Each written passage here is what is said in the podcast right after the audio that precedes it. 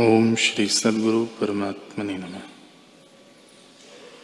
श्री वशिष्ठ जी बोले, ही राम जी, प्रथम यह विचार करके देखे कि जगत क्या है, कैसे उत्पन्न हुआ है, कैसे निवृत्त होगा, मैं कौन हूँ, सत्य क्या है, असत्य क्या है।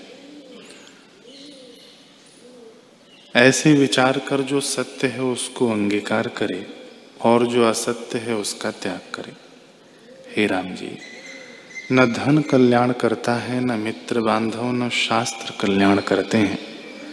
अपना उद्धार आपसे होता है। इससे तुम अपने मन के साथ मित्रता करो। जब वह दृढ़ वैराग्य और अभ्यास करे, तब संसार सागर से छूटे।